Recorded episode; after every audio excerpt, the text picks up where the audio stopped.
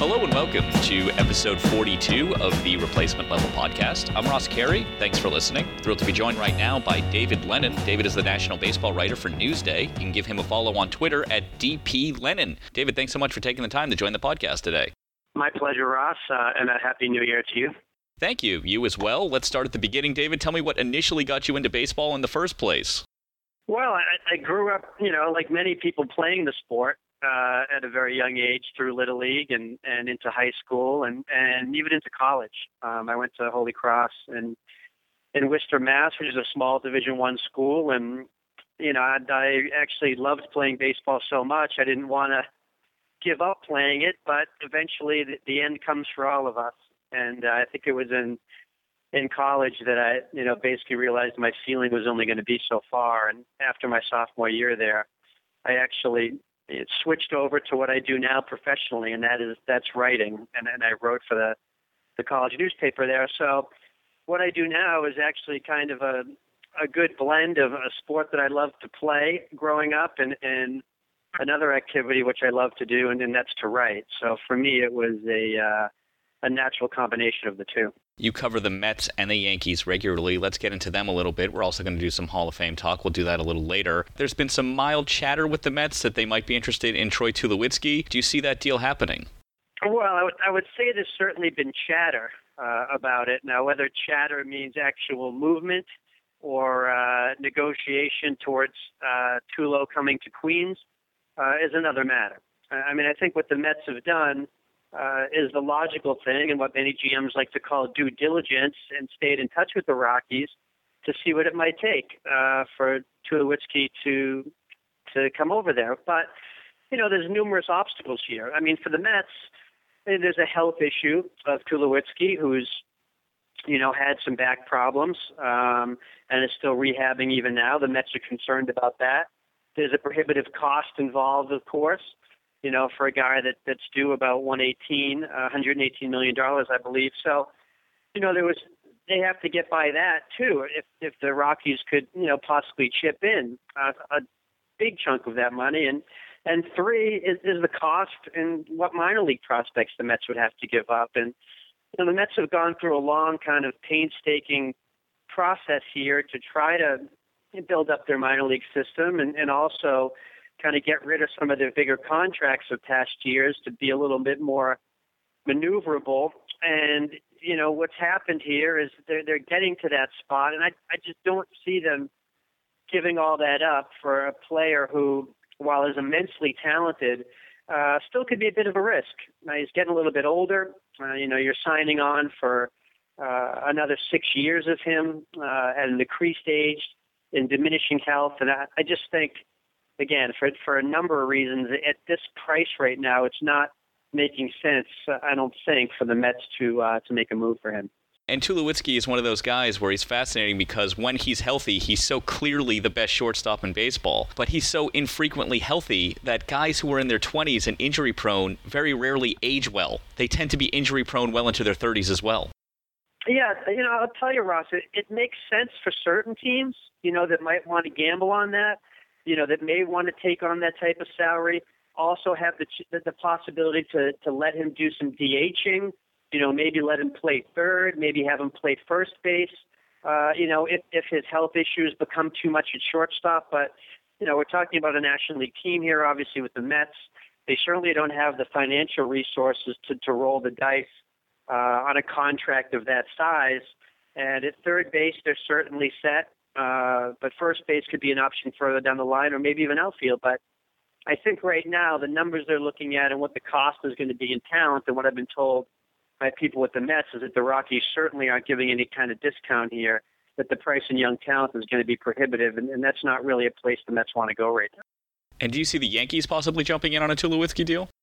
You know, that was something, Ross, that, that I, I thought actually made more sense to some degree. You know, I mean, you're, you're talking about you know, Didi Gregorius, sure, is a younger player, you know, not much of an offensive guy, but, you know, he's a guy that could certainly be pushed into more of a utility role, a utility infield role if they wanted to make a play for somebody like Tulowitzki. And say they get two years out of him at shortstop and then have to move him. Well, Teixeira is going to be gone by that point. So you could always try to move him to first base. Maybe there's some flexibility in the outfield. There, of course, is the DH position for him. So for me, I actually thought the Yankees were a better fit than the Mets. Uh, of course, I think what you're running into with the Yankees, while they certainly have the money to do it, uh, I think the downside there is, you know, do they have the prospects to do it? And I think for the number of young pitchers the Rockies would want, uh, in aside to other talent, I think you're talking about, you know, three or four significant young prospects. And I'm not sure the Yankees really have that type of talent to give up right now. The Yankees just lost Kuroda, who announced he's going back to Japan. They lost Brandon McCarthy to the Dodgers earlier this offseason. Do you see them making a play for Max Scherzer? I really did. You know, at, the winter meetings, when when a lot of that stuff was kind of when the Scherzer, you know, derby was still taking shape, uh, and we had the Jon Lester signing as well. Obviously, everybody was trying to figure out, you know, what teams are going to get involved with Scherzer, where the market was going to go for him, and given the Yankees pitching situation, and that was even before McCarthy had left for the Dodgers and before Kuroda had decided to go back to Japan, I, I just thought that the Yankees were, you know, kind of running out of options. You know, they needed another big, you know, front end of the rotation starter, and, and a number one certainly would help. Um, but since that time, I mean, the Yankees really have been adamant, you know, both on and off the record about not wanting to to, to pay the price in length of years in contract for Scherzer, or what it's going to wind up costing. And, and, and Boras has intimated at the winter meetings that he wants to kind of take aim at that Kershaw deal, uh, which doesn't surprise me. That's what Scott Boras does. Know, whether or not he gets that is a different different situation. Can he get 260 million for Max Scherzer? As a free agent, he gets the right teams involved. That, that's certainly possible. Um, but for right now, Ross, I mean, the Yankees are saying no. There's a lot of time between now and spring training. You know, we have no idea where the market is going to go for Scherzer. So even though they're saying they won't get involved right now, I, I'd be surprising to me if they didn't kick the tires a little bit and see where that price is going to go uh, before we can count them completely out. Do you think the Yankees are done adding this offseason, or at least done adding significant pieces? Uh, hmm. That's another tough call. I, at, at this early stage, I would say no. Uh, I think the way the team looks right now is that it still needs some help. Uh, Cash, Brian Cashman has reiterated how much they want to try to get younger.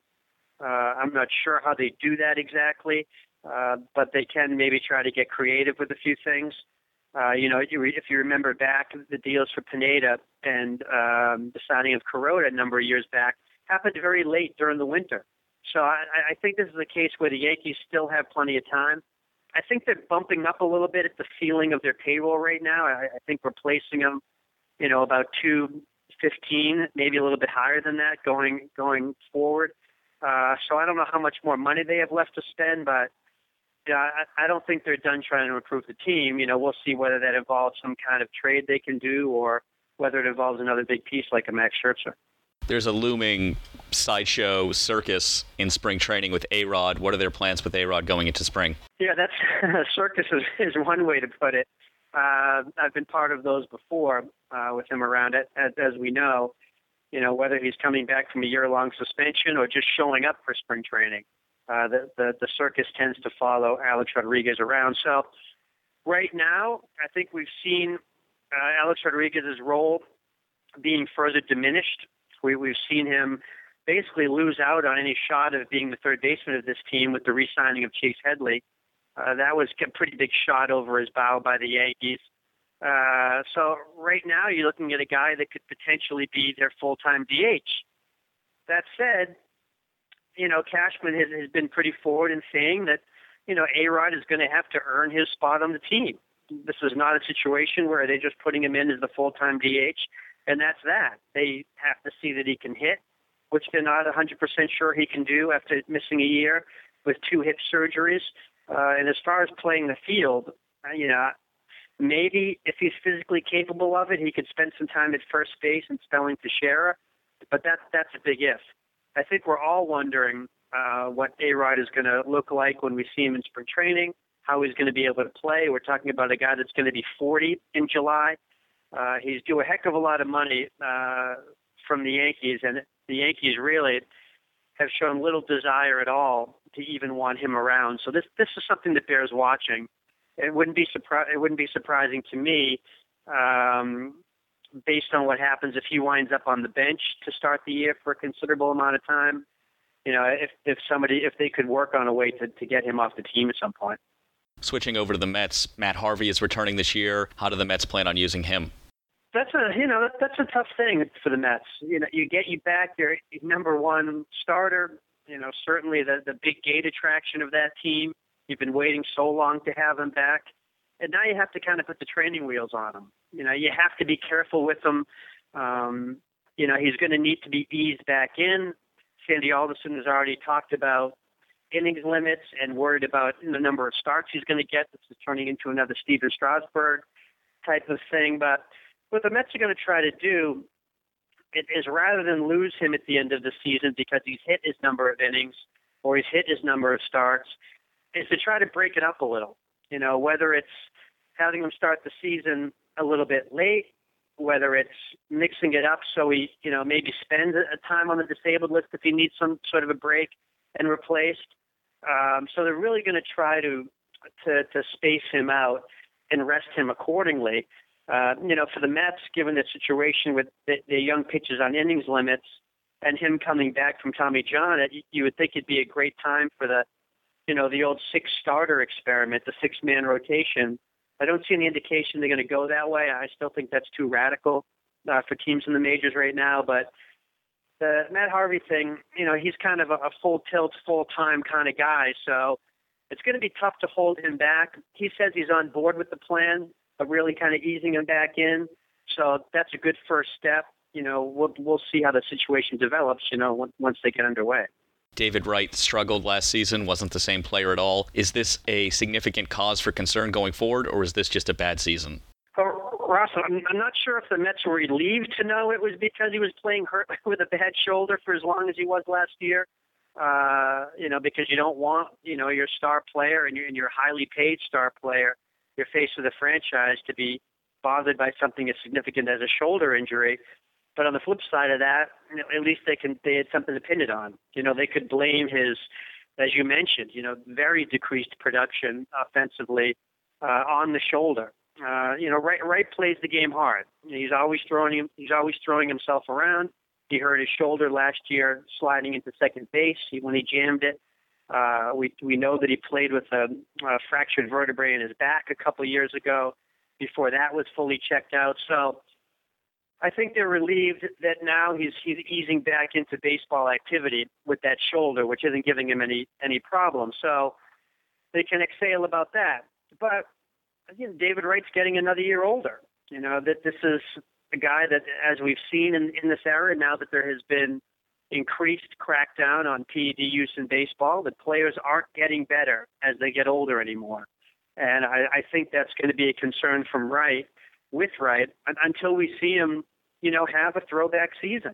You know, have another year where he's going to be uh, a power hitting, you know, run producing third baseman for them, and we we really haven't seen that with any type of consistency for a number of years now. So that's going to be another question mark for them. Let's shift over to the Hall of Fame. You mentioned PEDs. What's your philosophy on how to handle PEDs and the Hall of Fame? As anybody who's seen my ballot for the past few years, um, it, it, it's easy. I don't, hide my intentions uh, very well because two of the biggest people that uh, voters like to point to uh, in Bonds and Clemens, yet they both appear on my ballot. Uh, I, I do vote for them. I guess that puts me in a certain camp, uh, as whether you're you know a Bonds or Clemens quote unquote supporter. Uh, but I, I don't really, you know, I'm not really trying to make a political statement there or anything. In, in, in my view, uh, in, in voting for the Hall of Fame. I do try to pick the 10 players that I believe should be in the Hall of Fame. Uh, it, it's not any type of maneuvering, you know, around the 10 player limit to see who should get votes and who shouldn't and how I can get players in. I look at the ballot and, and say these, in, in my eyes, that these players in my eyes are the ones that belong in the Hall of Fame. And when it comes to PEDs, you know, that line gets a little blurry, obviously, and it's certainly hard to to be to go by certain rules. In, in the case of Bonds and Clemens, what what I try to do uh, is basically say, you know, these are two players that were certainly followed around by a cloud of PED suspicion. Um, they certainly wound up in court, both of them. uh, because of being linked to PEDs. Uh, they never tested positive for PEDs, uh, which is where I, I like to uh, make the distinction. Uh, and to me, th- these were two of the greatest players to to ever play this game. Uh, I, I can't I can't leave them out of the Hall of Fame. I know there's an ethics clause in, in picking players, and you're supposed to consider that as well. Uh, but fame to me is a very kind of ambiguous thing, and if I'm going to be talking about, you know, players that should be in Cooperstown, I, I, I just can't. I can't leave those two out. I, I watched them play their entire careers, um, and to me, that would just be uh, that's just too big of an oversight. How do you think the Hall of Fame itself has handled the PED issue? Well, I, I think you know the, the BBWAA comes under a lot of criticism for the way their voters vote, uh, whether they people vote for Bonds and Clemens, whether they don't, how many people do they vote for, what are the you know the restrictions they use in voting for it. But you know the Hall of Fame and Major League Baseball are are glad to have a, a third entity tackle this problem because they are freed from it. You know, Major League Baseball doesn't have to step in and say who should be in the Hall of Fame or not based on PEDs. The Hall of Fame doesn't need to do that. All they need to do is say, here it is, and just throw it in the lap of the baseball writers, uh, you know, who have voted on this award, voted on this award for, I mean, not award, but honor, uh, basically since its inception. Um, so I, I think both those entities, Major League Baseball and the Hall of Fame, are fine with the way that the writers have handled it. Uh, they'll accept whatever players they put forward, and I think they're happy, uh, quite honestly, that, that Bonds and Clemens have been kept out, and other other players that have been under the cloud of PEDs have been kept out as well. But to me, I, I, think it's such an arbitrary thing that that, that it hurt ultimately hurts the Hall of Fame in Cooperstown to not have players like that enshrined in it. Yeah, I don't know why the Hall of Fame doesn't put them in and then acknowledge that they used or that it was part of their legacy. Whether Barry Bonds or Roger Clemens get into the Hall of Fame or not, steroids will always be part of their legacy. I think if you acknowledge what they did on the field, which unquestionably is hall-worthy, and also acknowledge the steroid allegations and uh, and Balco and everything else that went on, put both on their plaque, put both on their websites, put both in their bios. I don't see why the Hall should be running away from history. No, I, I agree, Ross. I mean, we, we, we've all come to the conclusion that the, that you know we can't pretend you know, the PEDs, you know, didn't exist in baseball or was this shadowy world or for a period of time, they, were, they were pretty prevalent in the sport. Uh, Major League Baseball obviously has acknowledged that by cracking down quite hard on it. Um, so we, we just can't pretend that they didn't exist. Yes, there there was a, a, a steroid error, and and yes, that there there is still kind of a PED error right now because of, of the strong testing that's going on. So the other part of it that, that bothers me that people are militant about, you know, not voting for Bonds and not voting for Clemens, you know, or not voting for Piazza. You know, where, where do you draw the line here? I mean, how do you know what players on the ballot took steroids or HGH or whatever else and who didn't? I mean, do you know for sure? And again, I'm just throwing this out. But do you know players like Randy Johnson or other players never took drugs? I mean, do you know that 100% with certainty? I don't think anybody does, except the players themselves. And this is not to cast aspersions. Again, this is just hypothetical. But I don't think you can just say that about some players because, you know, oh, another player told me that this player did it, or I knew another agent who told me that they heard this player did it.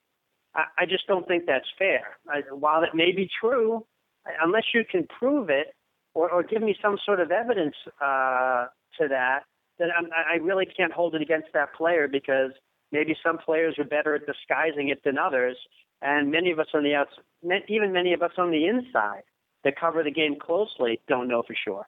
I think if we ever had a full list of every player that used steroids across every sport, we would be stunned by how many names are on that list. I, I think the idea that it's like a few radicals is ludicrous.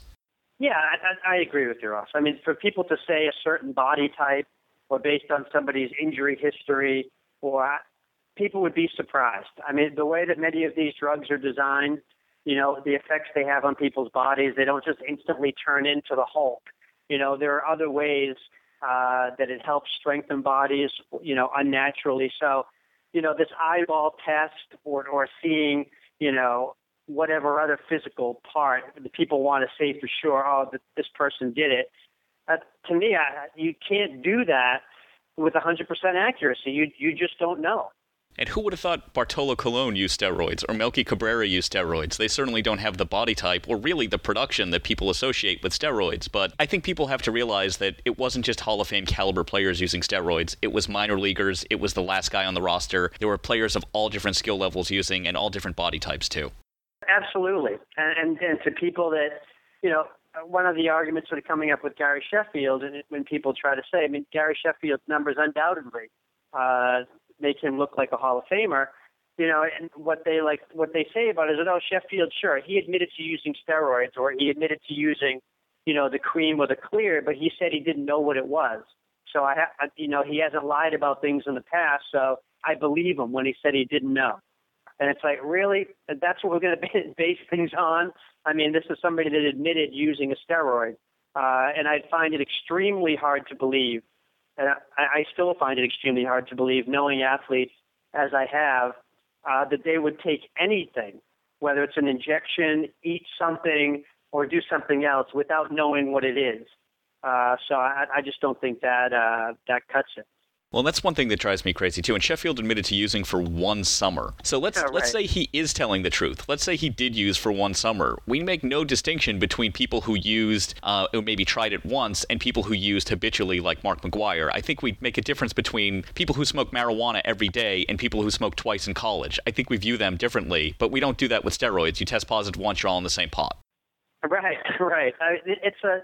I, I, I like what you said, Ross, about acknowledging uh, what had happened, and if you want to do that for Bonds and the Clemens, and mention the fact that they were linked, you know, in Bonds' case was was linked to Balco, or in Clemens' case was, you know, was dogged by, you know, persistent PED, you know, PED. I, I won't say speculation, but allegations, I guess, is the best way uh, to use it. You certainly can acknowledge it in some fashion. Um, I still think the Hall of Fame is is on the fence about how to, you know, document you know, that period in baseball because it is a black eye, and you know, in baseball history, it is a little, you know, baseball is ashamed of it. You know, it was something that they worked very hard to correct as best they could, or I should should say, Bud Selig, you know, tried to spearhead after after presiding over it um, in baseball for quite some time. So, you know, I, they've certainly done the right thing and, and cracking down on it and trying to in, in cleaning up the sport. It seems they've had a lot of. It seems like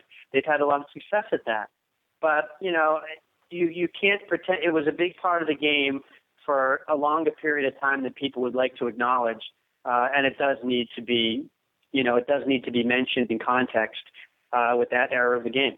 The voting process itself has been under fire for quite some time. It's getting more attention this year. Buster Olney refused to vote because he didn't like the 10 slot limit. Lynn Henning did the same thing. These are two credible people who are longtime voters who are just basically tossing their ballot and not wanting to vote in the process or partake in the process anymore. Do you think the Hall of Fame should eliminate or at least increase the 10 slot limit? Yeah, it, it was voted on at, our last meeting at, at, the winter meetings in San Diego uh, when the baseball writers, you know, had their we usually meet uh, once the winter meetings at the All Star game at the World Series to address a lot of these issues, and, and, and that came up as far as what, what type of reform there might be for the ballot. And this is this is done in conjunction with the Hall of Fame. This is not something that we just independently decide on.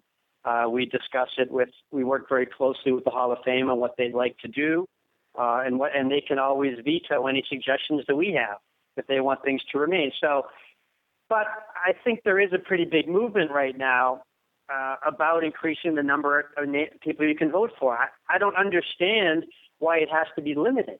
Uh, I, I can see why they want to limit it because they want to keep people on the ballot for a, a certain amount of time and then take them off and clear space for others. But if people feel there should be 12, 13, 14, 15 people on the ballot worthy of the Hall of Fame, then by all means, I, think they should be able to vote for that. I, I don't I don't see why there needs to be a restriction. Um, I'm not sure how much progress we made. I think the, the way we left it was that the vote was to further discuss it about increasing it. But they seem it seems to be they want to only increase it by a couple of spots, maybe from 10 to 12. Uh, whereas I think that's unnecessary. I, I think you should just leave it open.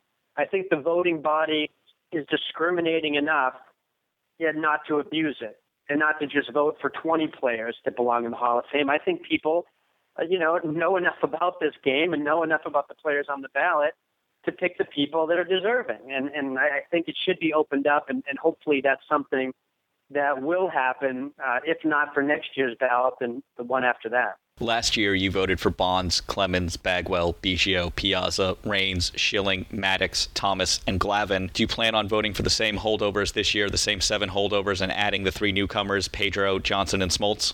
Uh, yep, that, that's exactly what I did do. Uh, I think there was some other tough choices on there. Uh, I think Mike Mussina uh, is, is another guy uh, that really is deserving of consideration. Uh, I was held back by the by the 10 player limit, uh, as we just mentioned. So, yeah, I mean that that's the that's the way I'm going to go with it. I, I certainly think the the three newcomers will make it in uh, on the first ballot. Uh, I assume that Biggio will get in after narrowly missing last year. Uh, and I, I think that Piazza has an outside shot here too. I, I know that uh, some outside entities have been counting up the public ballots and trying to see, and I think he was maybe around 79% at last count. I mean, that's a very small fraction of the ballots that has him at that, and maybe a lot of the, you know, I guess I can call them old timers won't vote for somebody like Piazza as those as those ballots come in later. But yeah, I'd, I'd like to I'd like to see Piazza get in there this time. I, I it's interesting to see usually when a player has that many votes, they usually get in over a period over the next few years.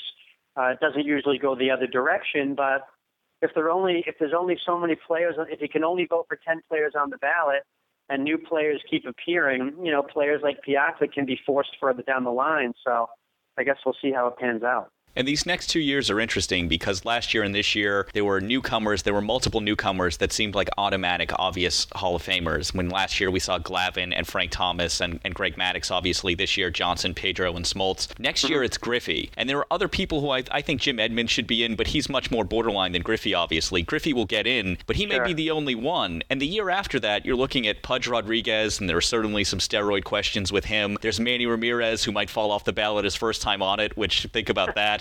And then right. there's Vlad Guerrero, who I think we'll get into eventually, but probably not right away. So for guys like Piazza or Tim Raines, these next two years is really where they're going to have to make their run. Yeah, you're right. That that is a that's a good point where, where they can maybe take advantage of a lull in that.